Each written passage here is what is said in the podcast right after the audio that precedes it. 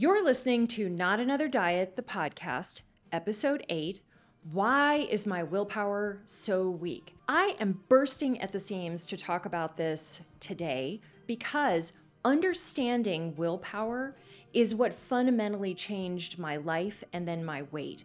It was the absolute game changer for really understanding how to get a handle on my chronic weight gain. I cannot wait to share all my ideas and tips and everything with you today.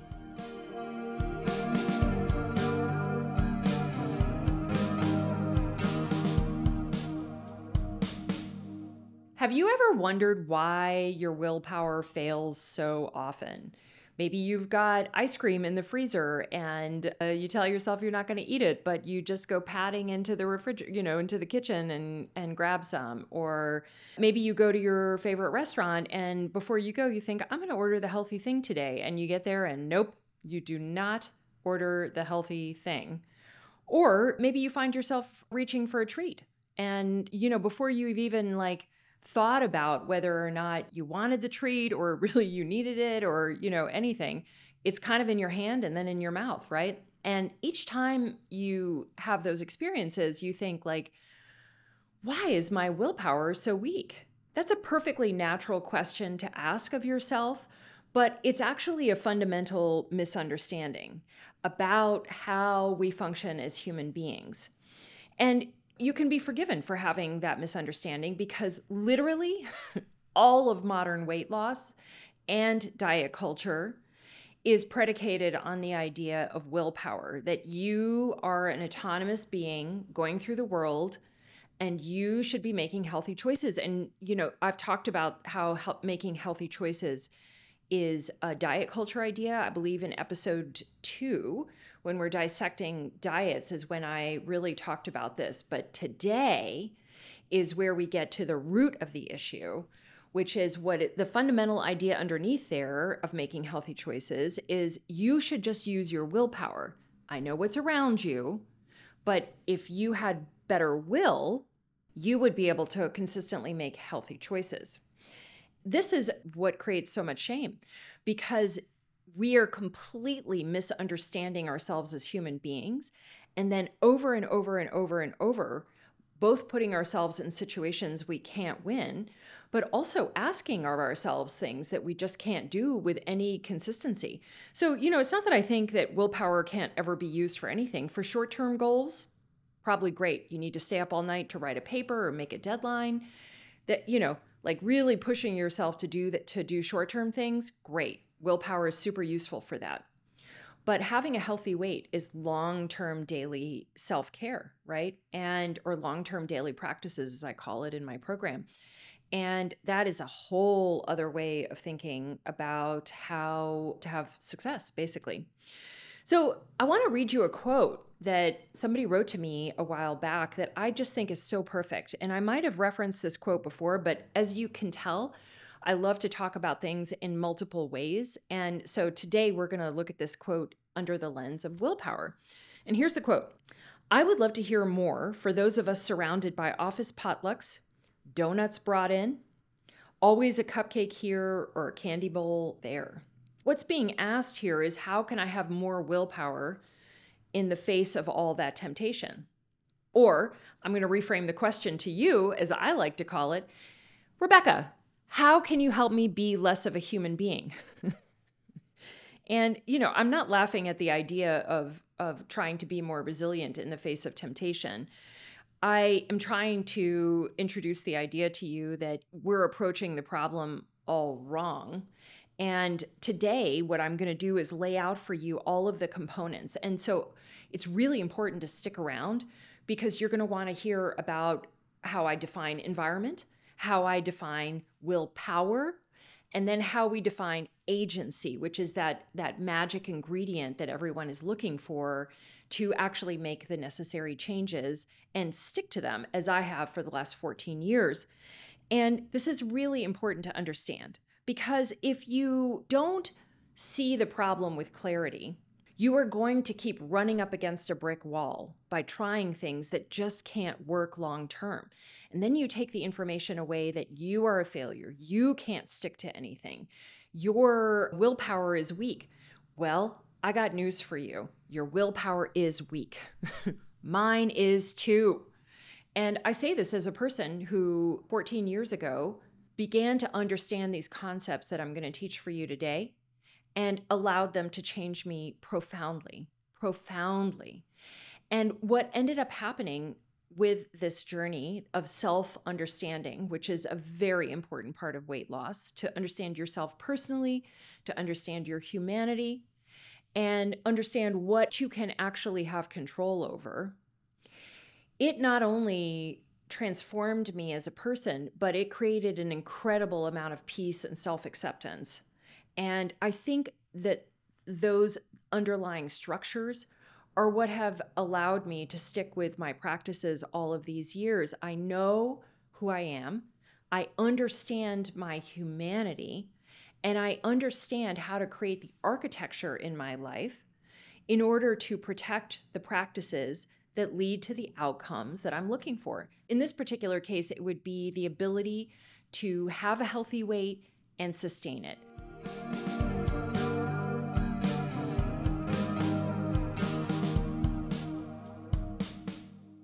The first step in understanding willpower is to take a little bit of an in depth dive into environment.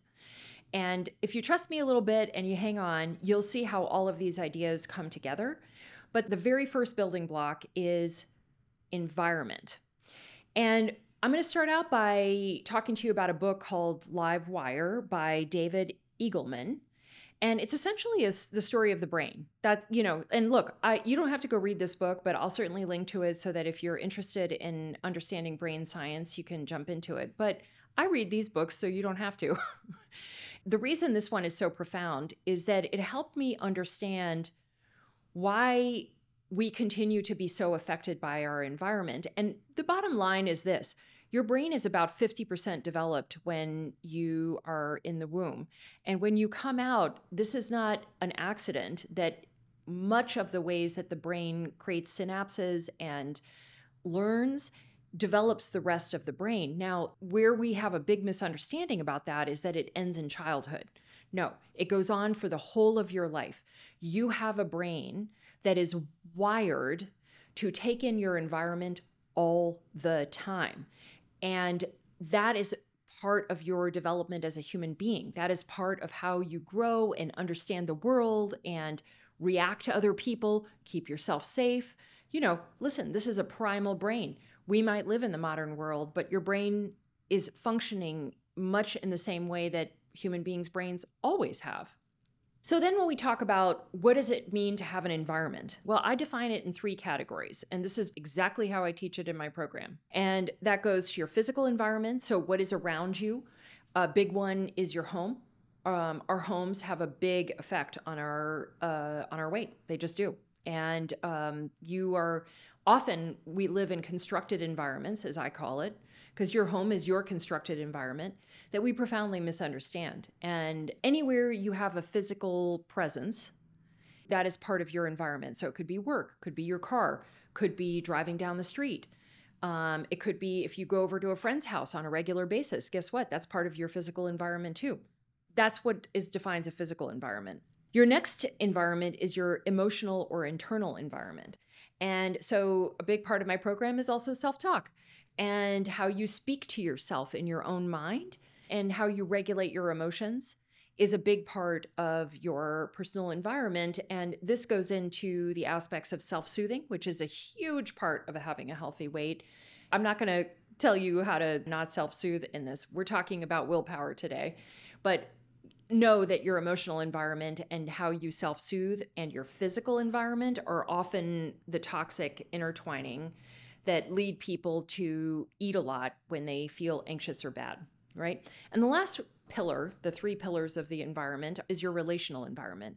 So that could be your work wife or your work husband, your actual partner in your house, anyone that you see on a regular basis and have a social interaction with because often some of the most problematic aspects of our eating come from our social interactions. And we discount those because we are social creatures and we want to love and be accepted and all of that. But those are the three pillars of your environment. And here's a really interesting part of that there's so much evidence of how our environments affect us all around us that we readily accept. We don't even think twice about, actually. How about raising children? We know that having a household with a regular schedule and healthy foods and people who read to children and all kinds of stuff, that's really, or you have a place where your child can go outside and play. And we think hard about the environments that we're bringing our children into. And, but somehow we don't apply those to ourselves, right? Like, and I guess the idea being that, well, children have little brains that are growing, but if you understand that your brain is always taking in information your whole life and you're you're being stimulated by it or acting on it, then you start to think about that differently. Um, but how about marketing? You know those Facebook ads that come up over and over again, like you click on it once and then you see it 700 more times? Well, the very act of repetition first you're in a an environment to be marketed to right? Like you're on facebook but the repetition itself they know it wears you down. There's a reason for that. You see the ad once you can dismiss it. You see it four times well now you're starting to be interested in it. You see it seven times and now there's a countdown and you know all kinds of other stuff. Well how that applies to your actual life is that you it Here's here's the direct application of that idea. I'm going to put a, a plate of brownies on your kitchen island. You got to walk by them. You got to walk by them every time you go into the kitchen. You got to sit where you can see them across the you know whatever like i have an open kitchen maybe you don't but you get the idea and every single time you either look at them or you think about them or they're in your line of sight that's a pinging ping ping how many times are you going to get pinged before you get up and eat the brownie? Right. So that's an element of um, misunderstanding environment, right? And, and and you know, think about the context of that for a second. Like, like what if I just stood there going, "You should make healthy choices. you should make healthy choices," but that example is a really good one about how most of us actually function in our everyday lives, right? And there's some there's some fun ones too about the role of environment like you know you go to regional places and they have accents. Is it that all those people came out of the womb with an accent or they all sort of grew up pickled in it essentially? Like that's all that everybody was doing and their brains took it in and now they have it. And by the way i grew up overseas and um, in fourth grade my my parents sent me to a british school because that's all that was available at that particular post. And uh, my dad picks me up one day, and uh, lo and behold, I have a perfect British accent about four months into this thing. And you know, it's a source of, of, of a. It's a funny story in my household, but it it just goes to show you you you put somebody in an environment, and they will become a product of that environment, right? Um, and you see it with hairstyles. You know, there's regional hairstyles. There's ones that we make fun of that look insane, and uh, but you know, you see groups of people dressing alike who are friends these are micro environments, right? Like they're all buddies and they're wearing the same clothes and, you know, and then they start having similar ideas about life. These are all products of environment, but somehow the one place, and I can tell you where this comes from, the one place that we utterly discount this idea would be weight loss. And I think part of the reason for that is diet culture it's really hard to sell you a diet if that's not the solution, right? Like if you have to account for the role of environment, I'm not sure what an app is going to do for you. And therefore, they say nothing about it or very little about it. Here is the last example of an environment acting on you that I think is profoundly interesting, and that is your friendship environment. Some years ago, there was a study done. There's an article in the New York Times, which I'll link to in the show notes, and it, it knocked my socks off for two reasons. One, it so profoundly shows the role of environment in our lives, and the other is how the media spins it and keeps us misinformed. Um, and I don't, you know, again, I'm not anti media. I just, I think it's important to see how badly they missed the fundamental problem here. In any case, a study was done in the New York Times. It is called Study Says Obesity Can Be Contagious. LOL, contagious.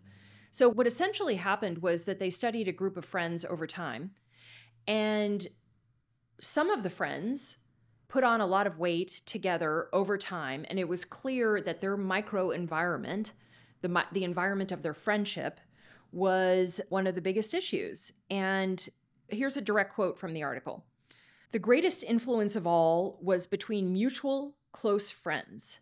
There, if one became obese, the odds of the other becoming obese were nearly tripled.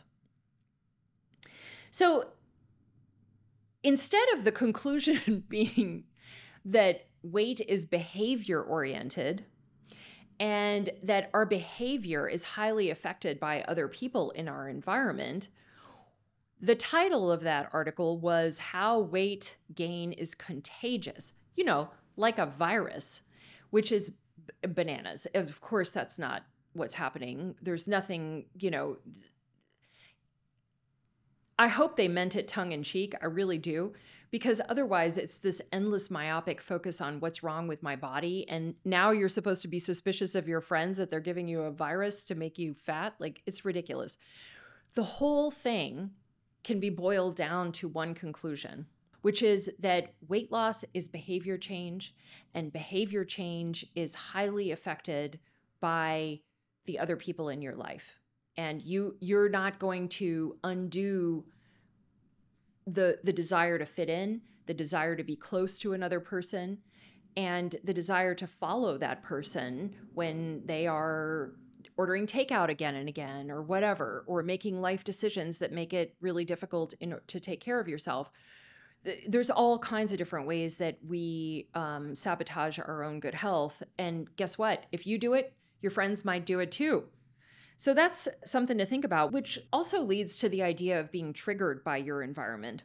That's closer to how we actually function.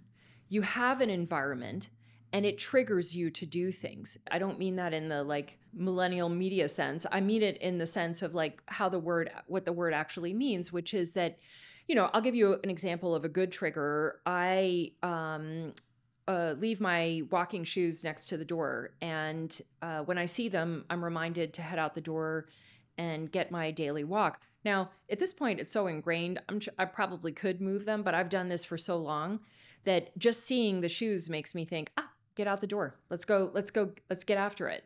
And that is an example of a really good trigger. It's a simple thing. It's an easy thing, but most of modern life does the opposite of most of modern life triggers us in detrimental ways. And that's because companies are constantly trying to sell you obesogenic food all the time. And I, I talk about this in episode six about highly processed food and the huge marketing budgets. You know, in general, I buy food that doesn't have a marketing budget. Beans don't have a marketing budget, and I eat a lot of them. But most packaged foods do have a marketing budget and every time an advertisement or something comes up you're triggered. You know and think about it this way like have you ever driven by a fast food place and had that taste come up in your mouth? You know you can tell you know exactly what that what that food is going to taste like or how it feels or whatever.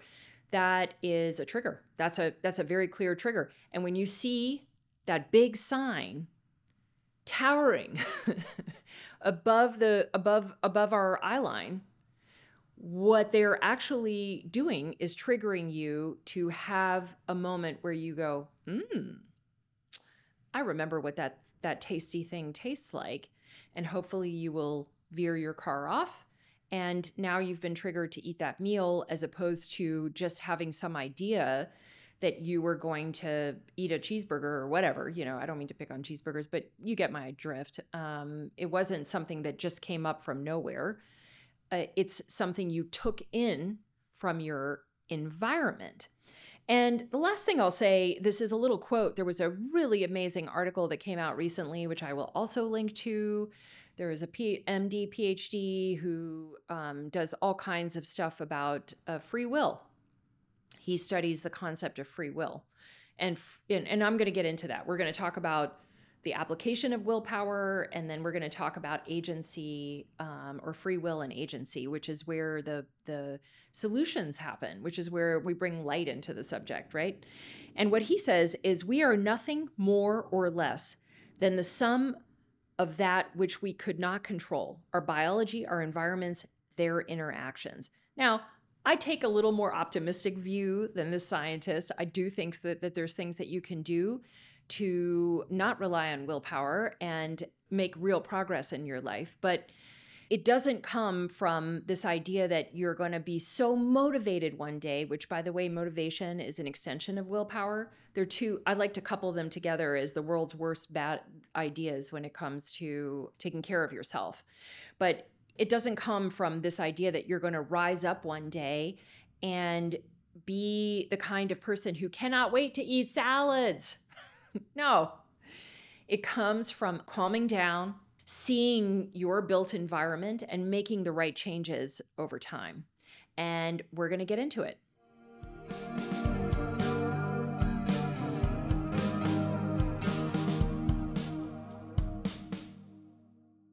How do we use willpower? And by the way, they're all pretty flawed ideas, but these are some of the ways in we've been taught in families and culture about what willpower is we think of it as being a way to stick to something. I'm going to hold on, right? We use our willpower to do that, to stay away from things. That's another place that we think about um, the use of willpower. And, you know, when I say willpower, like you could almost put a hyphen between those two words, just separate them. Will, power, right? And we also think about it to as a tool to make us do unpleasant things. And that one actually could work. It's just that it won't work for very long. You're just not going to keep doing unpleasant things. But if you've got a short term unpleasant thing to do, like meeting a deadline or running up a big hill or whatever, sure, you know, use that will and power and power through it. But here is the big idea that I want to share with you. Now we get into um, solutions, or, you know, maybe not a solution, because as I've mentioned in episode one, weight is a thorny issue.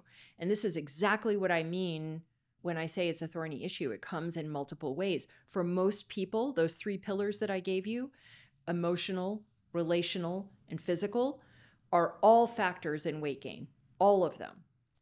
Which is why it's far more important to see yourself and your life accurately than to look for yet another plan um, that you're going to have to use willpower, right, to stick to.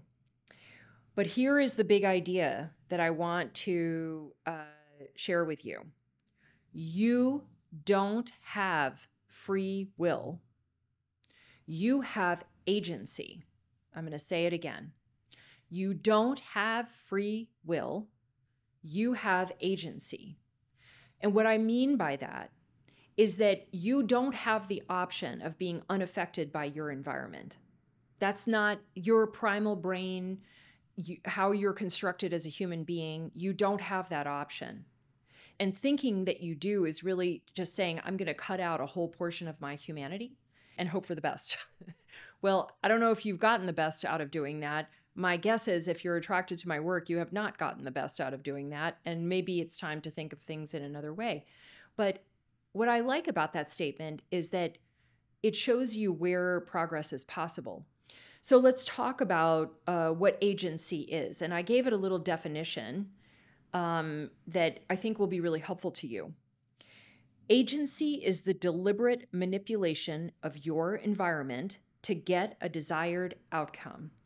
So, and I mean all three pillars. I mean, all three pillars of your environment can be, and when I say manipulation, I don't mean like you're manipulating people we'll use that term in its most positive light. What I mean is that you're making changes.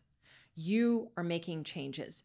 What you cannot do as a human being is go through life thinking, I won't be affected by my physical environment. So here's a good example.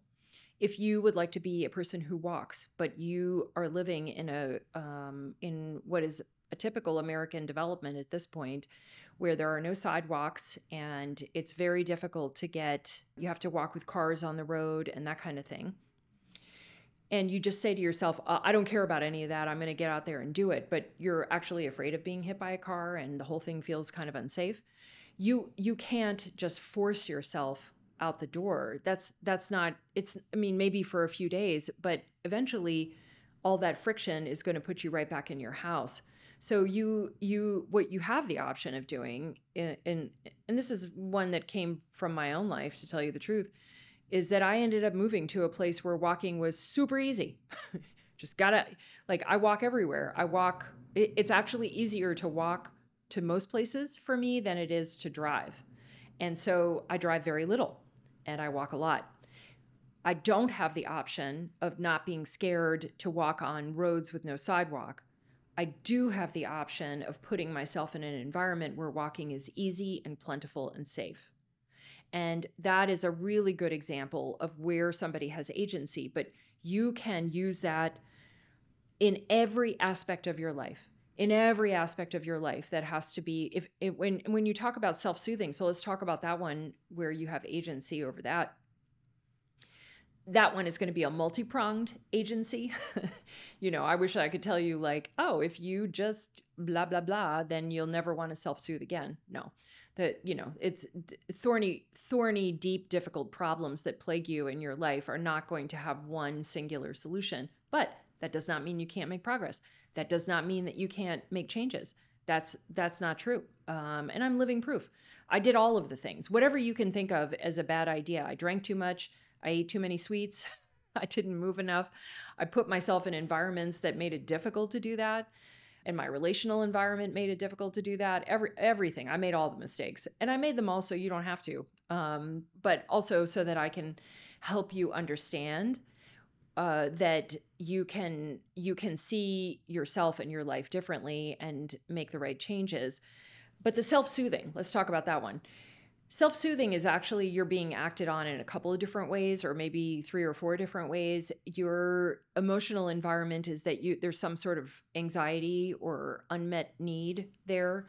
And look, I still have anxiety. I just handle the whole thing very differently now. But you have anxiety, and you have a household with obesogenic food in it, or you walk by a place and you go get it, or somebody else brings it into your household, there's a number of different ways. Or you go get it thinking i'm going to feel better when i eat this thing which of course you know there's a little bit of a dopamine rush. So now we're bringing in the food environment right? Where uh, you're being marketed to all the time feel better feel better feel better feel better eventually you're going to believe these messages that you'll feel better if you eat this chocolate thing or this whatever i don't know but that's a lot of messages coming your way and you have some unmet needs internally.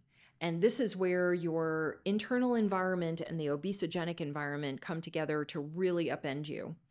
And what turns out where you have agency in the process, because that's what we're talking about, is you go to therapy. You start rewiring your self talk, which is a big part of my program because I understand how important self talk is, either in lifting you or it, and I think of self talk as rewriting your internal environment how you speak to yourself is your internal environment, right? And but then you also help yourself by not having um, things that upend you in your home.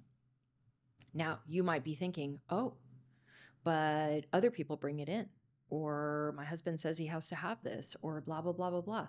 Well. that's your relational environment that's also upending you. And you have agency over those things too but it doesn't look like willpower. It doesn't look like forcing yourself to do one thing while everyone around you just gets to do what they want. And which is why one of the things that I teach is that we we construct households for the most vulnerable members. We do this for children and we should be doing it for ourselves. And that is agency. You have control over what affects you, but you do not have control over being affected by your environment. And that is the ticket to liberation. That is your ticket to reshaping your life in a way to produce the results you're looking for. in my case, the results I was looking for and what I deeply connected to was that I wanted a healthy weight. I wanted that. I said it out loud to myself. I made it a desired priority in my thinking and in my personal evolution.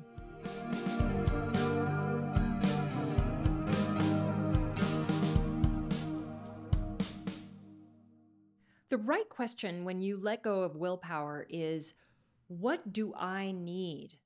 And I want to stop there for a second because that's such an affirming thing to do.